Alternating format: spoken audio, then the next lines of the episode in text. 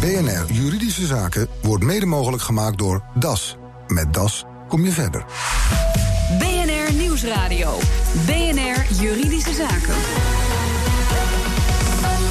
Ronald Olsthoorn. Goedemiddag. Vandaag, al dik twee jaar, is hij de president van de Hoge Raad. Het hoogste rechtsorgaan van Nederland, Maarten V. Teres. Niet iemand die je s'avonds op tv veel ziet aanschrijven bij de late night shows. Wel iemand dus die juridisch ons land op koers dient te houden. Daarover gaan we het straks uitgebreid hebben. Maar eerst, uh, uw voorganger Geert Korstens. Die schoof hier nog wel eens uh, aan in het verleden. Die kennen we dus al een beetje, u iets minder. Um, u bent van huis uit fiscaal jurist. Dat klopt. Nog iets verder terug. Ik ben afgestudeerd met civielrecht. En daarna, na een aantal jaren praktijkervaring, onder andere ook in internationaal privaatrecht, ben ik belastingadviseur geworden. En in die tijd heb ik de avondstudie fiscaal recht gedaan. Dus ik heb het eigenlijk allebei. En fiscalisten, dat is toch een beetje een apart slag jurist, hè?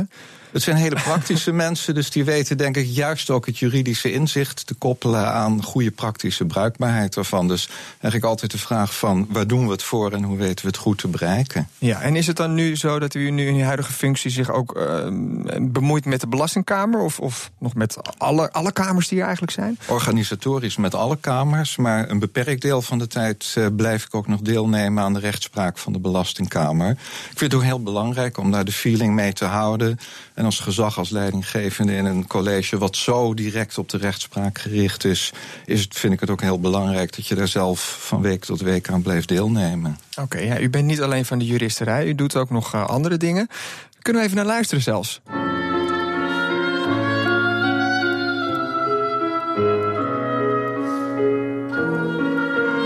Natuurlijk heel erg onbeschoft om daar doorheen te gaan praten. Ja.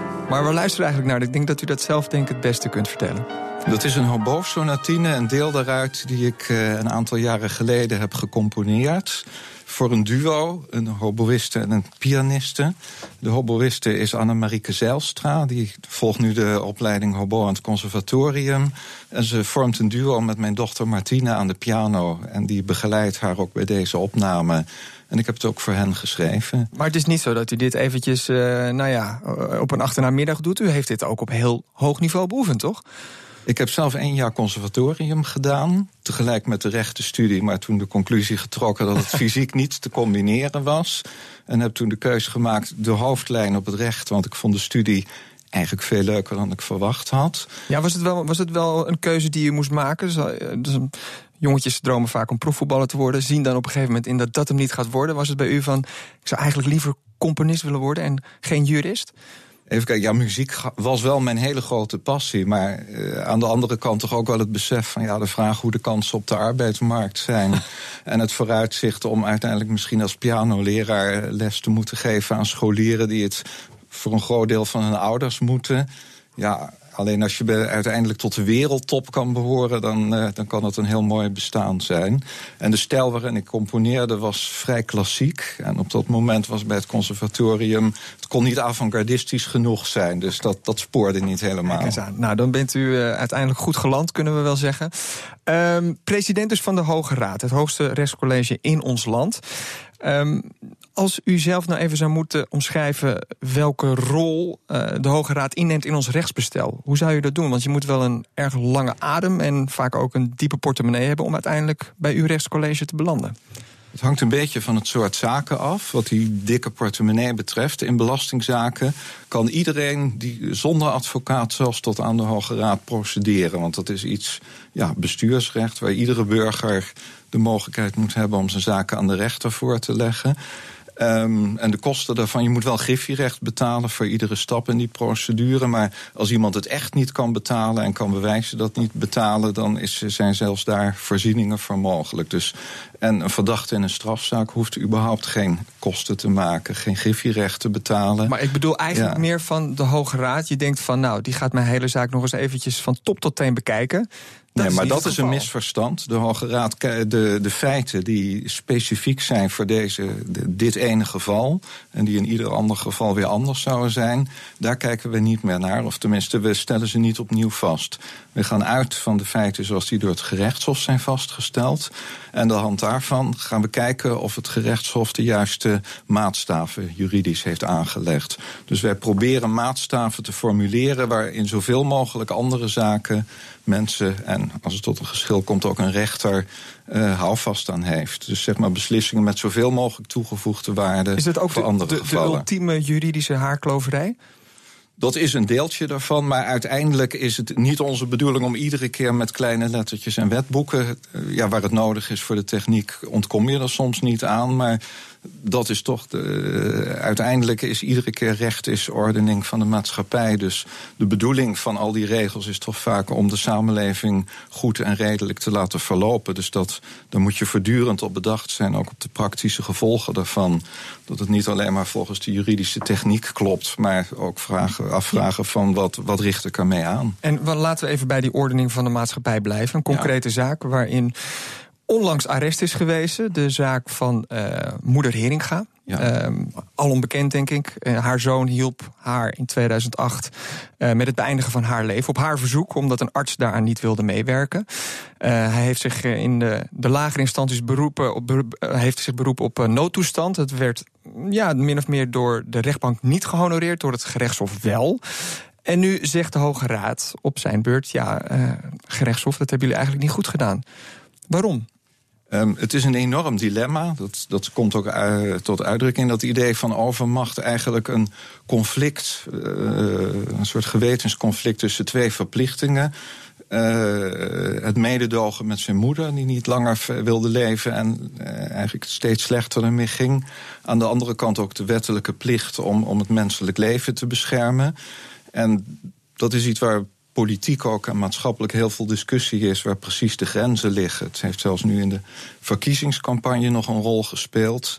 En in de wettelijke regeling zoals die nu geldt, is er een hele bewuste keus gemaakt om de eis te stellen dat euthanasie en hulp bij zelfdoding alleen uh, straffeloos kan blijven Um, als het gebeurd is door een arts, en die moet het ook nog door een andere onafhankelijke arts getoetst hebben. Daarna komt er nog een multidisciplinaire toetsingscommissie. Dus vrij veel voorwaarden, waardoor in ieder geval de, de tussenkomst en de beoordeling door een arts nodig is. En de vraag was of overmacht eigenlijk een, uh, buiten de wet om, als rechtvaardigingsgrond nog mogelijk is als iemand het zelf doet nadat een arts zegt van ik vind dat het geval daar niet voor in aanmerking komt.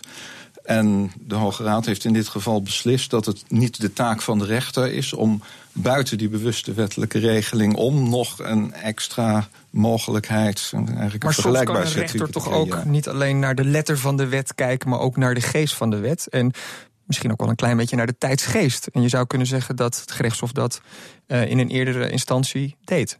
Ja, waar het hier niet om ging. Het gaat ook niet alleen om de letter van de wet en een, en een slaafse interpretatie daarvan. De rechter zal ook altijd kijken naar de bedoeling van de wet, het systeem van de wet. Dus eigenlijk veel dieper navoelen wat de bedoeling is van de wet. En dat heeft in de beslissing van de Hoge Raad in dit geval ook een rol gespeeld. Er is ook op de toelichting op die wet ingegaan en uiteengezet waarom er ook heel bewust, niet alleen naar de letter, maar ook naar de geest van de wet, zoals die nu luidt, uh, de tussenkomst van een, de beoordeling van een arts nodig is.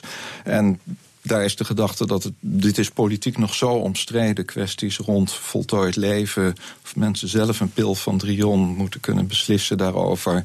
Juist omdat het zo politiek omstreden is.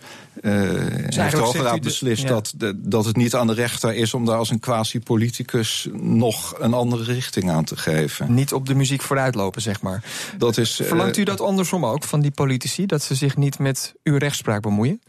Ik denk dat het heel belangrijk is dat we, ja, we verschillende staatsmachten die elkaar in evenwicht houden. Juist belangrijk dat niet alle zeggenschap in één hand komt. Dus daar heeft de rechter ook een functie in. Die moet vaak beoordelen, juist in een rechtsstaat, of de overheid in overeenstemming met het wet en met het recht heeft gehandeld. En als de overheid dan zelf, als een, een president bijvoorbeeld, een hele ernstige kritiek op de rechter gaat uitoefenen, dan zou het indruk bij bij de, bij de mensen kunnen ontstaan dat de rechter eigenlijk ook dat die beslissing maar een mening is die je best wel als iets belachelijks naast je neer kan leggen. En dat is, nou ja, dan krijg je die checks en balances. Ja, ja, dan, dan, u zei de president, en dan kijkt u natuurlijk even naar president Trump in de Verenigde Staten. Maar het gebeurt ook wel eens in eigen land. Ik, ik kan me ook wel herinneren dat hier ministers zich met een lopende strafzaak bemoeiden. Of uh, dat zelfs de minister-president zich uitsprak over de vervroegde invrijheidstelling van Volkert van de G bijvoorbeeld. Als ik kijk de, de situatie van de afgelopen jaren, dan is mijn totaalbeeld op een hele enkele uitzondering na dat het toch heel goed uh, gerespecteerd wordt door ministers. De, de, het feit dat de beslissing van de rechter uiteindelijk in het voorgelegde geval de beslissing is. En als de wetgever iets anders wil, dan is er vaak ruimte voor de rechter om, als hij het anders wil, uh, de wetgeving te veranderen. Laat ik een recent voorbeeld noemen. Nog niet zo lang geleden heeft de Hoge Raad in een belastingzaak beslist dat de Belastingdienst geen gebruik mag maken van gegevens die ontleend zijn aan foto's van de camera's die boven de snelwegen zijn geplaatst. En ik heb de dag na die beslissing, zag ik in de krant, dat een woordvoerder van het ministerie van Financiën had gezegd dat ze die beslissing zouden respecteren. En dat er niet langer gebruik zou worden gemaakt van die camera's. Dus dat vond ik een heel mooi voorbeeld. je zullen er niet gelukkig hun verlies. Ja. ja. Toch nog eventjes over die bemoeienis van de politiek. Uh, Een discussie die al wat langer speelt. En was ook een inzet uh, in de verkiezingen onlangs. De VVD wil eigenlijk dat rechters niet meer uh, onze eigen wetten toetsen aan de internationale verdragen. Europees Verdrag voor de Rechten van de Mens bijvoorbeeld. Wat vindt u daarvan? Ik denk dat het heel belangrijk is, los van welke partijpolitieke uh, stroming dat gaat. Want dit gaat om wat er ook in wetten staat en wat er ook in verdragen staat. Maar Nederland is een klein land met heel veel internationale contacten. Erg afhankelijk van internationale handel. Dus het is voor ons land en ook voor de economie enorm belangrijk dat, uh, dat we veel internationale verdragen hebben. Dat is ook voor, voor bedrijven die hier zaken die willen verdragen, doen. Sorry dat ik onderbreek, is wel heel erg uitgedijd. Hè? Je kan hier geen wet maken of het gaat om uh, de uitkeringen van kunstenaars of over kraakverboden, ik noem maar even wat. Of Straatsburg zegt al van jongens, pas op, dat is in strijd met het EVRM. Ik denk dat dat niet zo heel ver gaat. Inderdaad, het, het Hof in Straatsburg stelt ook eisen aan de, en de Nederlandse rechter stelt die ook op grond van het Europese Verdrag voor de Rechten van de Mens. Maar ik denk dat er soms ook wel koudwatervrees is. Het idee dat de rechter dat heel snel aanmerkt. Ik merk tegelijkertijd bijvoorbeeld eh, op de belastingrechter op het ogenblik bestaat in Nederland juist de kritiek dat hij te veel ruimte aan de rechter zou gaan bieden. Of aan de wetgever biedt bij, uh, bij toetsing aan het Europese recht. Bijvoorbeeld als iemand wetgeving niet, niet gelukkig is met wetgeving en een beroep doet op discriminatie. Dan is ook de lijn, zowel Straatsburg, maar ook van de Hoge Raad, dat we daar de wetgever heel veel ruimte te bieden. En alleen als de regeling evident onredelijk is, dat er dan reden is tot ingrijpen. Hij kwam al eventjes voorbij. Strakjes, de so-called judges. Met de komst van Trump waait er een nieuwe wind door de VS... en is kritiek op rechters bon ton. BNR Nieuwsradio. BNR Juridische Zaken. Hier gebeurt het niet, maar in Amerika wel. Uh, wetten toetsen aan de grondwet. En het inreisverbod van president Trump bleek in strijd met die grondwet. Na deze tegenslag opende Trump de aanval op de rechtspraak door te spreken van so-called judges. En nog wel iets meer ook. Uh, mijn gast vandaag nog steeds president van de Hoge Raad, Maarten Veteris. Um, heeft u daar vanuit uw kantoor in Den Haag met stijgende verbazing naar zitten kijken wat er zich, zich allemaal afspeelde in Amerika? Ja, ik vond buitengewoon onwenselijk nou ja, ook in de lijn van wat ik straks zei, van respect voor de bindendheid van rechterlijke beslissingen.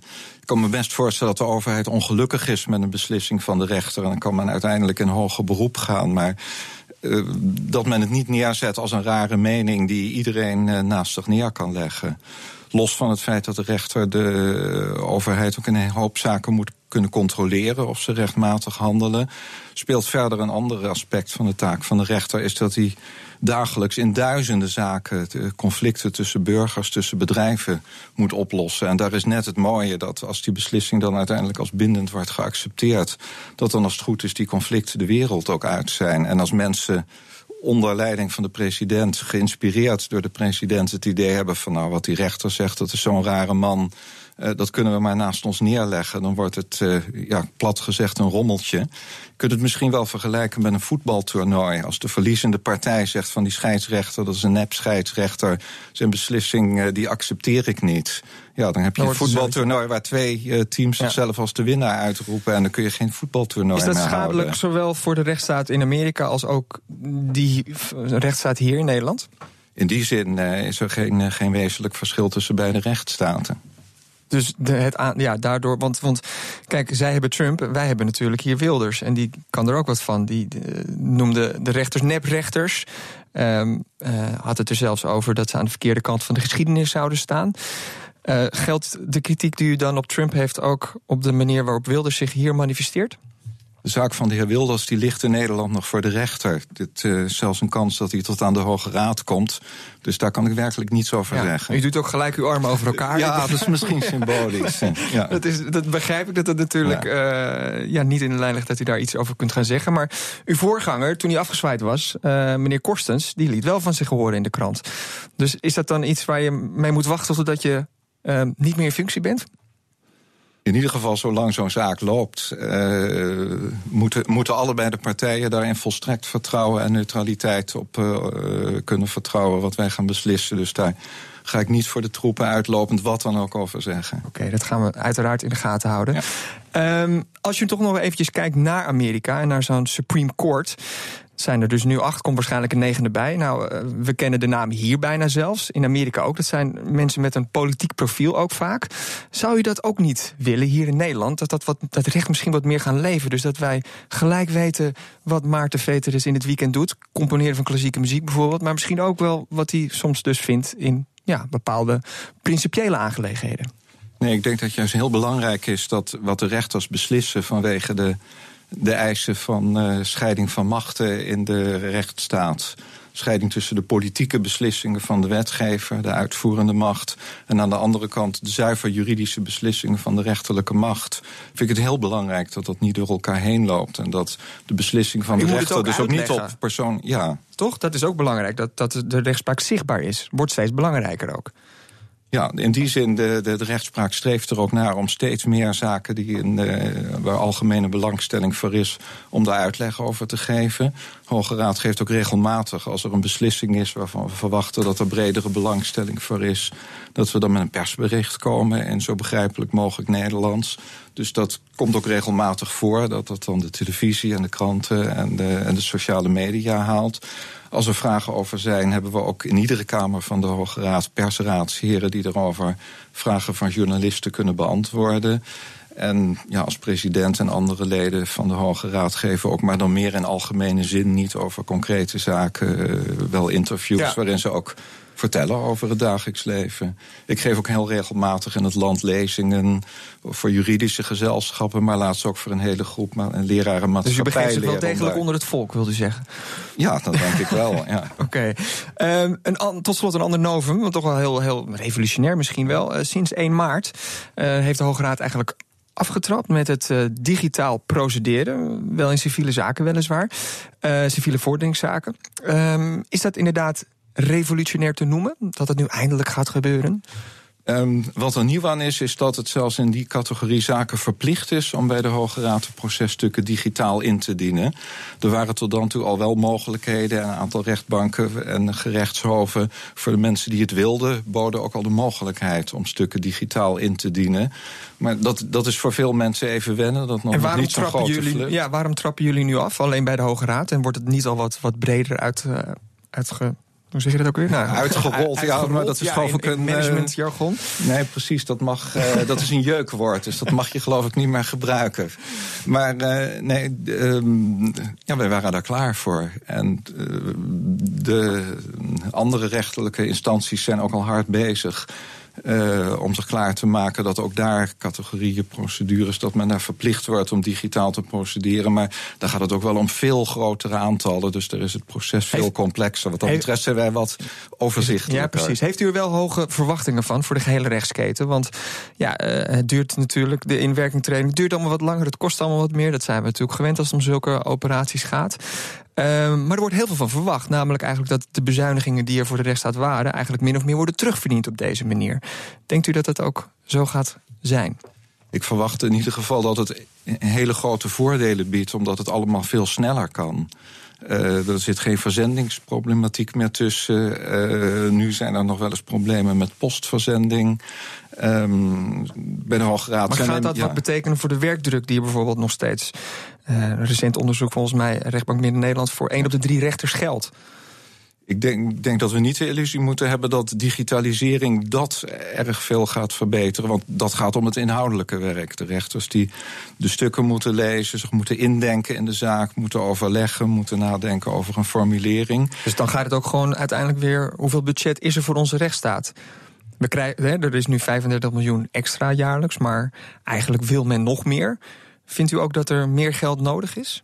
Ik denk dat rechters met name uh, ook meer tijd moeten kunnen krijgen om niet alleen met het wetboek in de hand naar de puur juridische kant van de zaken te kijken, maar eigenlijk heel veel zaken die bij de rechter komen, er is het juridische probleem, is een symptoom van een achterliggend, ja, wat breder menselijk of maatschappelijk probleem. Dat een rechter in ieder geval in staat moet zijn en de ruimte moet bieden via gesprek op de zitting om te achterhalen of er zo'n achterliggend probleem is. En te kijken of partijen in een richting van een oplossing daarvan gebracht worden. Omdat anders ja, de kans groot is dat diezelfde mensen die met elkaar verder moeten binnen een half jaar weer terugkomen met een andere procedure. Dus ja, daar is tijd voor nodig en menskracht. Nou, dank in ieder geval voor je komst nu naar de studio.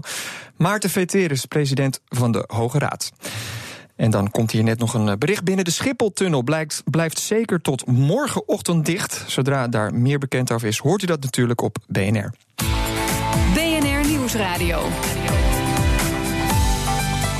BNR Juridische Zaken. En de laatste juridische zaken van de maand betekent een vraag voor de autoriteit persoonsgegevens. Verslaggever Nelke van der Heijden hoorde bij de Front Office dat ondernemers veel bezig zijn met de nieuwe Europese privacywet die volgend jaar ingaat.